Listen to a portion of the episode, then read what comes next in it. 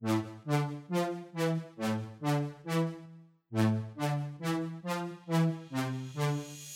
back to another episode of the Next Level Minds podcast. For those of you who are tuning in for the first time, my name is Chris Chapman and I am your host. And this is a podcast for those who want to reach a next level in their business, personal, or career life. Every other week, I'm blessed to sit down with a fully qualified guest entrepreneur, content creator, or mover and shaker in their industry and really walk through their story of how they have gotten from point A to point B and overcame various adversities along the way.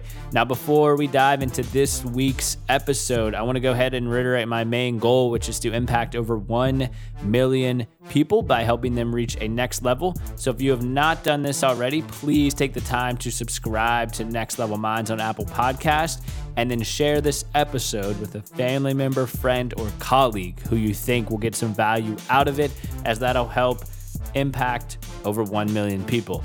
Now, on to today's guest. I am sitting down with Chad Willardson. Chad is currently the president and founder of Pacific Capital. He's also an elected city treasurer, and he's also been featured in Forbes, Yahoo Finance, NBC News, Wall Street Journal, and many other media outlets. He's the best selling author of two books right now Stress Free Money and Smart Not Spoiled. He also has a third book on the way, and his career mission is to help people enjoy life by removing their stress about money. So, if you want to learn more about finance, if you want to learn more about his experience, and if you want to know how to create a stress free life, uh, without having to worry about money, then this episode is for you. So, thank you all for tuning in to Next Level Minds. And as we like to say here, your mindset is your greatest weapon for the battle of success.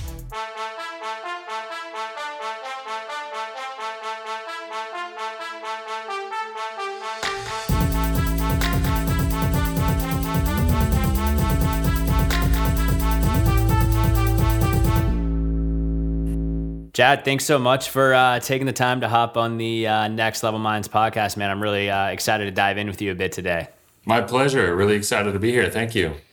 Absolutely, absolutely. So uh, I always do the introduction of the episode kind of offline, so just expect the the listeners know a bit about you already. Um, however, I did want to ask you. Obviously, you've been in the financial space for a long time. Kind of what, what got you interested in that space? I mean, was it something in your childhood, college? I mean, what what was that kind of like on your lens? I didn't know a lot about money or investing growing up. It wasn't something we talked about regularly. But I, I studied economics. That was my degree. And so I was fascinated by the economy mm. and just learning why, you know, why different things happen in the investment markets. And the kind of the global macro picture was always really important to me. Um, I don't know why I just was fascinated with that. And so while I was in college, I was a sophomore and I did an internship at a $10 billion mutual fund company. And I got to be essentially the right hand man of the lead portfolio manager. And so I was researching stocks and I was listening to his analyst calls and hearing him interview. He was a small cap stock manager. And so I could actually sit in the office and take notes while he was interviewing company CEOs and founders and learning about their business and trying to decide if they were good investments or not. And it was just extremely fascinating to me. And so, my senior year in college, I, I went to a career fair and was fortunate enough to land an interview with Merrill Lynch Wealth Management. And so, I got into the business directly out of college, and uh, it's been hard to say, but uh, hard hard to believe actually that it's been 20 years. But I've been in the industry about 20 years now. Yeah, no, absolutely. Where do you go into uh, BYU? I think I saw right. I did, yes, economics degree at BYU. Cool. Are you uh, from around that area as well, or? No, I grew up in Orange County, California. So I moved right back down here after college, and uh, I was working here in Southern California at Merrill Lynch. Gotcha. Um, in your childhood, I mean, were your were your parents into you know entrepreneurship, business ownership, all that stuff? Because obviously that's what you're doing now with your own firm. So, not no, my parents were actually not um, entrepreneurs. My dad was an executive and very very smart in the business world, but um, I was definitely the first person to step out into entrepreneurship in uh, in my family tree. Yeah. So going to Merrill Lynch, obviously, I know you spent. Uh, I, th- I, think I saw on LinkedIn about nine years there. Right. Um, and I saw as one of your rankings, you were you know top two percent nationally. So, w- what advice would you have for you know maybe a younger hire out of school, kind of how to leverage yourself, move up in that role? Because um, that's obviously an impressive milestone there. Yeah, I think a couple of things that I did early on that helped set me apart. Uh, number one, I I definitely latched on to the leaders that I wanted to follow. You know, there were people that I admired that I knew were very successful, and I was willing to ask them and to be humble enough to ask them for advice and say, mm. you know, basically, what would you do if you were starting over in this industry now, and what has gotten you ahead in your career?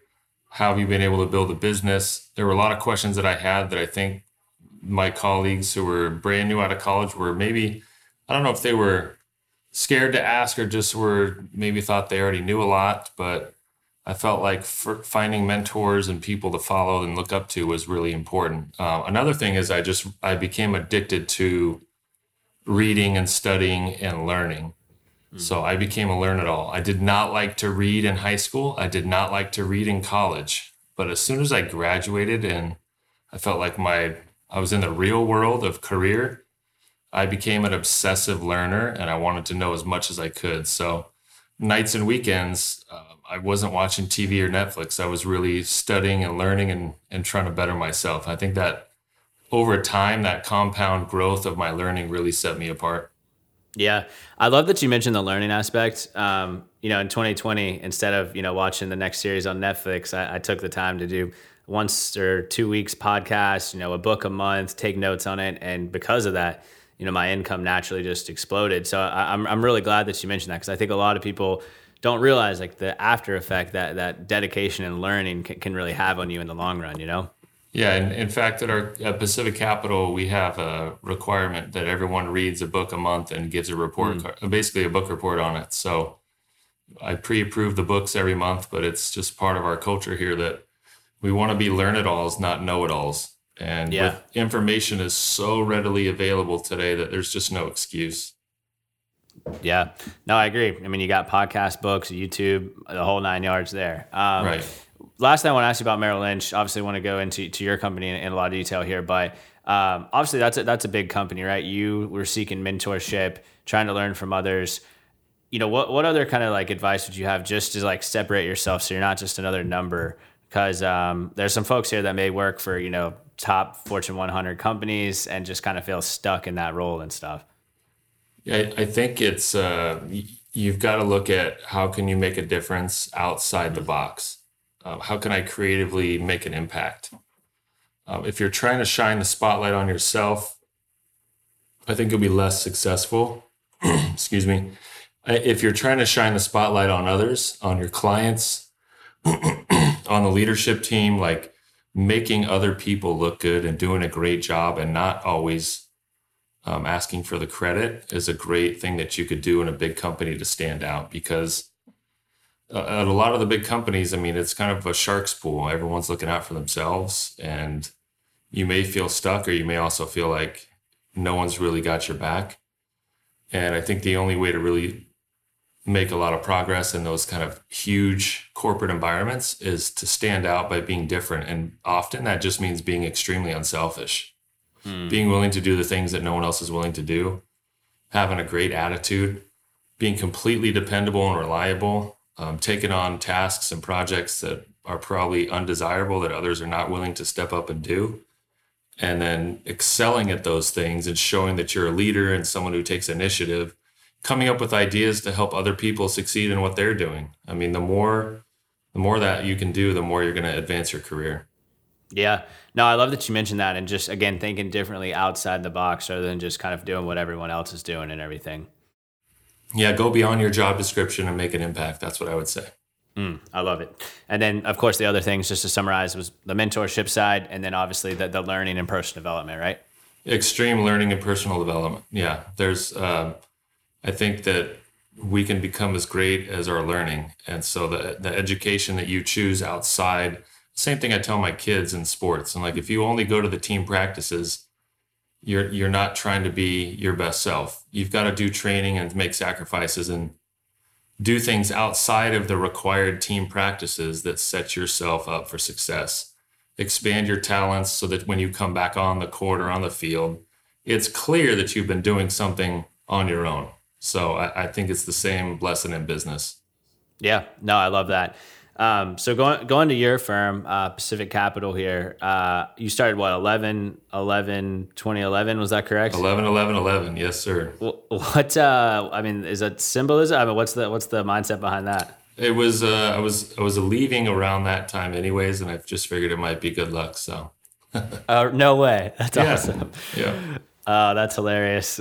I like I that. just picked a date on the calendar and I said, how about we, how about I make a change that date? So that's when I started Pacific Capital 11, 11, 11.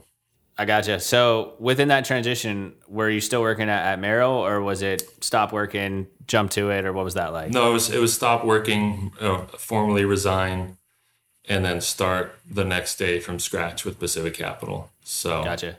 had to, had to rebuild a business after being pretty successful after nine years at Merrill Lynch, but um, it's it's turned out great. Obviously, I had I had significant offers to change companies. You know, to leave Merrill Lynch and go to Morgan Stanley, go to Goldman Sachs, uh, go to UBS or Chase Bank. I was only let's see, it was 2011, so I was that was let's see. Yeah, I was 32 ish, 32 and a half, I think, when I left, and I had chances to get a, a paycheck of three and a half million dollars as a bonus to switch companies. And I declined all those uh, bonus offers and instead went and spent a bunch of money, borrowed against my house, borrowed on my credit card, and started a business instead of taking three and a half million dollars up front. And at the time, you know, I had a mortgage and wife and kids, and it was tempting, but I felt like it wasn't the right long term move for clients or for me. And so I I made the harder, kind of the longer term decision, and it's worked out really well. Wow. How I had no idea that that was the background of, of starting the, the organization. I knew you obviously jumped ship, but um, man, so you turned that down obviously to make more of an impact for what you're doing now and everything. Yeah, I, I felt like it was a more of a lateral move, so I wouldn't be able to look anyone in the eye and tell them, "Hey, I think you should uh, join me in my new firm." I switched. I basically went across the street, and we have a different logo on my business card, but all the issues and bureaucracy and, and slow service stuff is actually still the same, and I just got a bonus. So I, I really Yeah. didn't feel that was being true to myself or to my clients hmm. and to my friends and family who trust trust their money and their investments and their financial life to me. I didn't I couldn't make it. It felt like it was too selfish of a decision. And so I took the longer, harder route. And it's definitely worked out in the long run for everyone. Yeah. No, I love that. Um, it obviously has. You know, I've been following you for, for a few years now. Um, let me let me ask you this. So, how, how did you, you know, just stay? I guess not stay humble, but like, how did you just keep up the positivity of making that type of money at those bigger firms, having that potential bonus to then leveraging the house, the credit cards? I mean, I'm sure that was a bit tough, right? It was, yeah. And in fact, after I left, there was a lot of uh, negative and false things said about me. Once I left, I was the top top advisor in the region, and when I left, it, it caused a big stir with management at Merrill Lynch, and they were saying all kinds of things about me to clients and to to colleagues and professionals I'd known in the industry. So it was definitely a challenging time. Not only that, I had a lot of bills and I had to start from scratch. So I was probably at that time, I was, you know, starting work at five in the morning and I was getting home at 11 o'clock or midnight for a while. I had to really just put in, I, I had to do whatever it takes. Yeah. You know, that's kind of my attitude was I, I'm not going to let this fail. I really care about what I'm doing and I believe it's the right thing to do. And so I put in that extra effort to really set the foundation.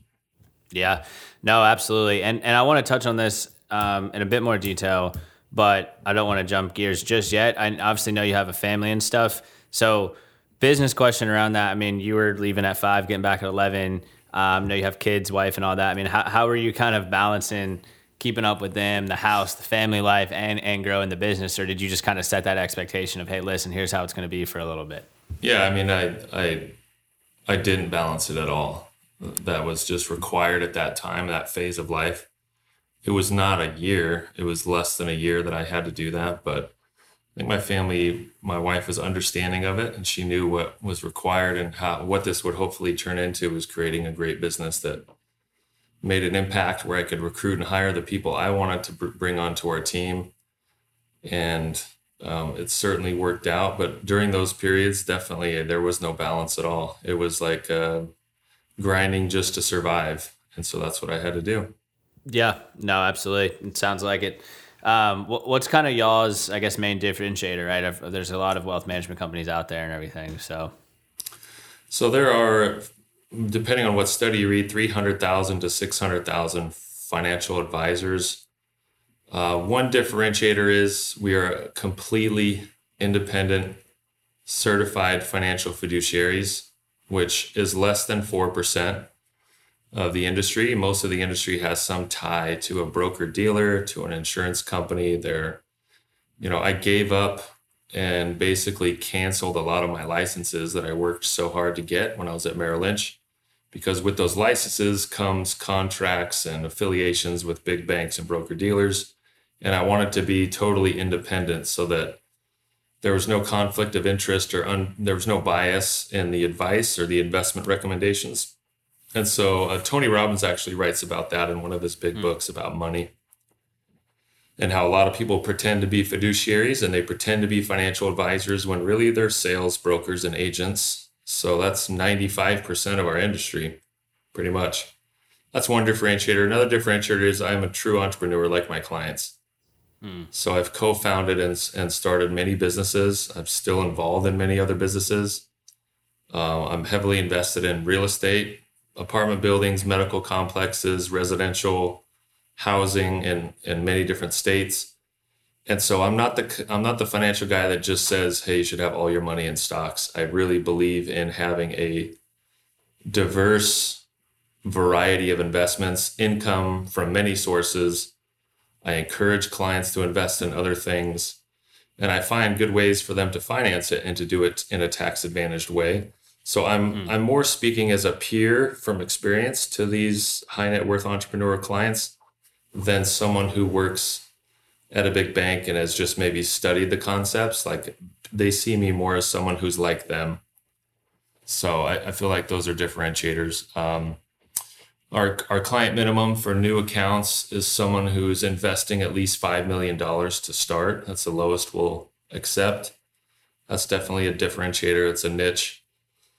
I'm an elected city official. I manage 460 million for taxpayers as a volunteer. Um, I've written three books, so these are some of the things that I've done that I think separate us a little bit, make us different.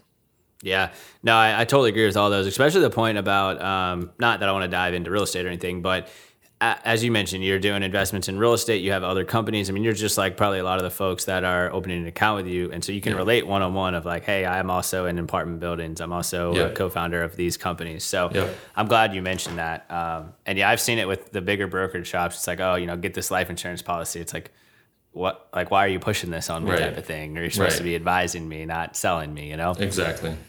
So but um, but no, and I also want to ask you. You know, we talked about your family and stuff earlier. Um, you know, your your LinkedIn posts, which we will touch on it a bit because they, they're pretty awesome. But uh, mm-hmm. as far as the family goes, I mean, it looks like man, you're, you're doing stuff with your wife, your kids. Like you're really involved as a father, um, which you know that's very um, you know admirable. I look up to that a lot. So Thank you know, h- how are you you know balancing it now um, in regards to everything you got going on?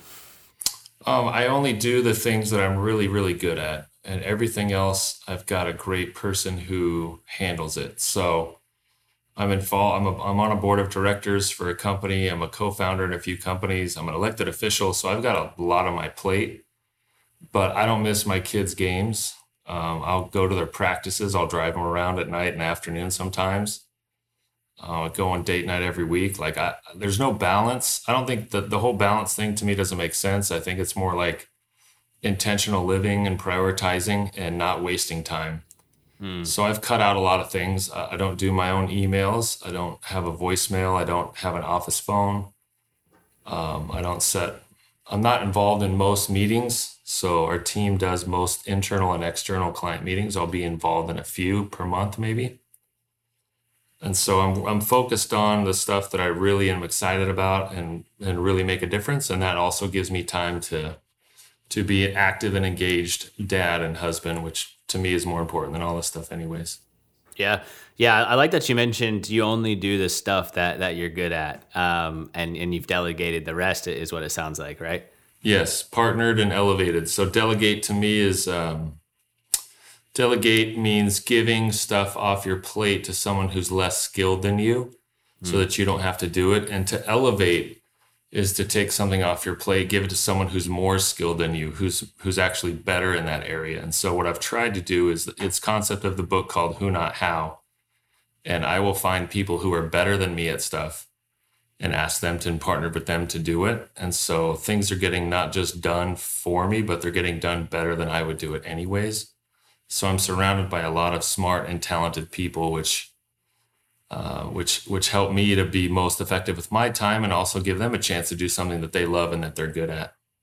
Yeah, and you're elevating them up at the same time, giving them more responsibilities and everything too, right? Correct. Yeah, they enjoy it because I'm trusting them to do important things.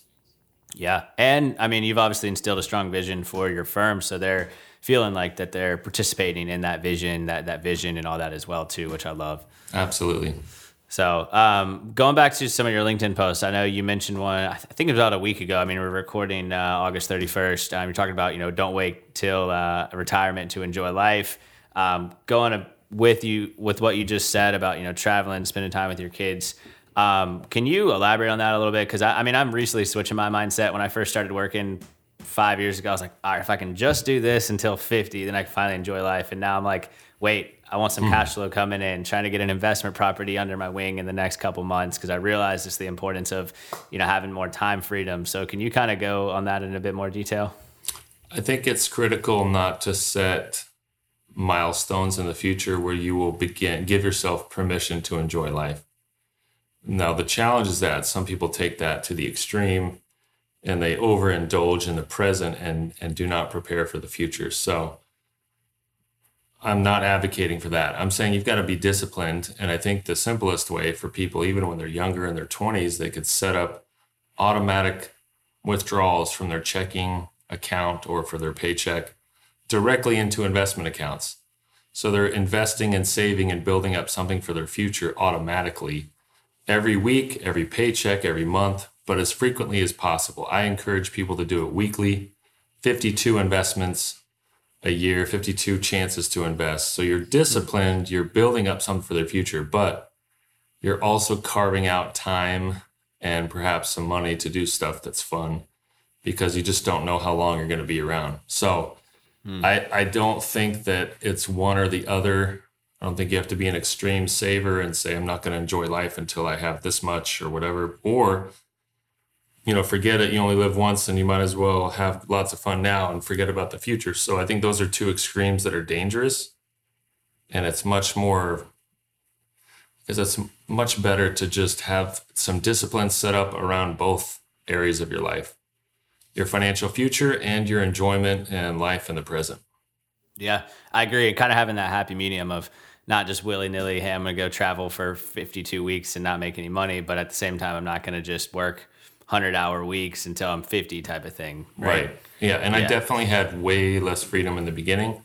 Mm. So people who are looking at my social media now, they miss the point of uh, 20 years ago when I was starting from scratch and grinding it out and cold calling and cold walking businesses and licking envelopes and addressing them and sending them to uh, addresses for seminars and things like that. Like, I'm not doing that anymore, but I definitely was for a while.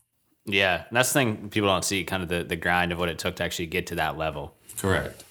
Yeah. So, can you talk? I wanted you to talk about your two books, and then uh, I want you to leave some time too, as as we wrap up, um, about your new book, um, Beyond the Money. But your other two books, Smart Not Spoiled, Stress Free Money, I really liked Smart Not Spoiled. Um, I've kind of hovered it a little bit, skimmed it, and uh, I loved what you're talking about of just like instilling financial principles in, in your kids and everything. So, can you talk about both of those in a bit more detail? Sure. Yeah, stress free money is overcoming the seven obstacles to find financial freedom. And so I list essentially the main things that I see blocking people from making financial success and finding financial freedom. I won't go through all those principles, but let's just say the book's principles apply to anyone, whether you've got a hundred million dollars or a hundred dollars. Uh, I think you can learn from the concepts in the book and really push push yourself to be in the right financial state of mind to have long-term success and not get caught up in the most common seven mistakes or traps that people find themselves in. Book number 2 is Smart Not Spoiled. So if you think about flying on an airplane, the, the first thing you do in an emergency is you put the oxygen mask over yourself and then you put the oxygen mask over your kids. So stress free money was really your oxygen mask. Smart not hmm. spoiled is your kid's oxygen mask. So now it's like, how now that I'm set up, how can I set up my kids for success? How can I teach them to be smart and not spoiled? What principles do they need to learn before they turn 18 and leave high school, leave leave the house? And so I think there's been a great, uh, just a great reception to that concept in that book. Um, sold more copies in the first week than the stress free money did in the first year. And stress free money was a, a good wow. selling book hit a lot of number one spots. So i knew the concept was something that people wanted to hear about. How do i teach my kids about money? Because the schools just aren't doing it. On a side note i co-founded a company called GravyStack uh, gravystack.com which implements the gaming app and debit card for kids, and it's really taken from the Smart Not Spoiled book. So uh, that's launching sometime in 2022, hopefully nice. soon. And then book three is is for a smaller niche market. It's called Beyond the Money, and it's the eight lifestyle shifts for entrepreneurs with eight figures or more. So really, it's targeting the high income entrepreneur who's got over 10 million. That is, they've already financially made it, and it's like, what do they do now? And so those are most of the clients that I'm personally advising. And so this book is really written for that specific niche market. Yeah. Are you uh are you allowed to kind of give like a, a couple premises of what a, a chat's about or do you want to save that to November? so the book we're aiming to release it on October 25th. That's when it's scheduled to come out. Um, cool. I, I, talked a little bit about one of the principles, but uh, like chapter two is about give yourself permission to celebrate. Hmm. Uh, there's a quote that says, celebrating your wins not only feels great physically, it reinforces the positive attitude and behavior you want to have show up when you face a new challenge or opportunity. So we really talk about, because so many high achieving, growth minded people are, are don't even want to pause to celebrate their wins. They're so quick to move on to the very next thing. Um, they're just thinking about they're type A, they want to achieve something else, they want to start another business, and it's like I, I'm counseling clients to just pause and look back, look how far you've come. Implement the principles from the great book Gap and the Gain from my client Dr. Benjamin Hardy and Dan Sullivan, and and look back and look at the gain and look how far you've come and celebrate that before you move on to your next venture. So that's that's one of the principles. Then I also talk about how to manage your attention well. Uh, people who are very successful and, and busy and in the spotlight they get demands and requests all the time. And so this is something that I've dealt with myself and I've helped counsel clients with. And so that's one of the other chapters is about managing your attention and your time well. So hmm. I love that. No, I mean those, those seem like some amazing principles because that's like you know you sell your business, your your ten figure or nine, eight, ten figure, et cetera, and then you're like, well, now what type of right, thing. So right. I, I love that. So I think that's filling a niche because I mean you got stress free money, and then you got Smart Not Spoiled, which is of course filling that niche of, you know, financial abundance for your kids, how to train them to to invest and, and have a financial, you know, sound life. And then you got Beyond the Money um, for, for the business owner and everything. So it sounds like you're covering obviously all kind of the, the main areas. Trying to, thank you. Yeah, absolutely. So, uh, what other things do you have planned? I mean, I know some other companies you do uh, My First Sale, uh, Draft Sports Complex. I mean, is there anything going on with those, or those just kind of businesses you're partnered in? Yeah, those, those are businesses I'm not operating, but I'm a co-founder, co-owner in. So, the Draft Sports Complex is just a big sports facility in Southern California. We own um, travel sports clubs, volleyball, basketball, cheerleading, and we host huge tournaments, regional and national, in our gym, and so uh, it's it's just great to go there and see a couple thousand people there, fans supporting these kids, to having a great time. So it's not something I'm like daily working in or operating in, but it's just something that I'm passionate about, and therefore I wanted to be a part of it when we were uh, coming up with the idea and getting the business rolling. Yeah, absolutely. What uh, I know you got the book um, coming up soon. You know, October 25th. You said was that launch date, right? Yes. Perfect. Any uh, any other exciting things coming down your pipeline, or? Yeah, you know, I um, I think one of the things that we've been excited to talk to clients about is really getting their total financial life in order and looking at more than just their investments. And so, with lots of different law changes in the last couple years, uh, I think to me it's been exciting to get together with other professionals and really strategize on behalf of our clients. And so, we've been looking at different tax planning and, and estate planning strategies, protecting business owners and their assets, and just doing things that are really going to make an impact on our entrepreneur clients and their families. And so we've got, uh, I guess, four months left as of recording today to get a lot of cool stuff done before the year's over. So excited about that. Yeah, I think, I mean, I'm sure a lot of other firms are looking at this too, but I think that's another differentiator is just narrowing down on the uh, regulations and what's happening in the future to make sure that all your clients are, are equally prepared for that, obviously. Yeah, we, we like to play offense, not just defense. So we, yeah. we get on the offensive side and we strategize and we're, proactive about it, which I think is different. So we have fewer clients, but we can do a lot more with them, and that's that's obviously on purpose. Yeah. Absolutely. Well, well, Chad, this is a great interview. Um, thanks, obviously, for taking the time to, to be on the show. I know we got to stop coming up here. So, um, any other uh, final remarks you have, or just general business advice to any of the listeners out there before we jump off? Yeah, I, w- I would say uh, be a learner, a lifetime learner be a giver. Um, that's one of my mottos. It's just always be giving and uplifting.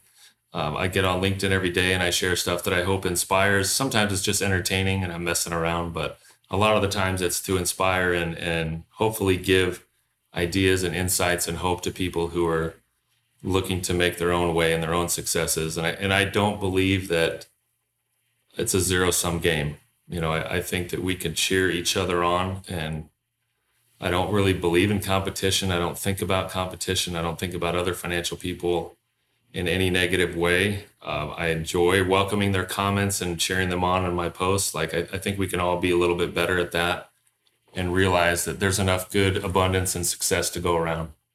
Yeah. And even though it might be a competitor, I mean, you could learn something from them, they could learn something from you, and that rising tide lifts all boats mentality, right? Absolutely. Yeah, but no, thanks for dropping the, the value at the end about you know the learning, especially the giving part as well. I think that's uh, extremely important. Um, but yeah, thanks again, Chad, for uh, for being on the show. Really appreciate your efforts here.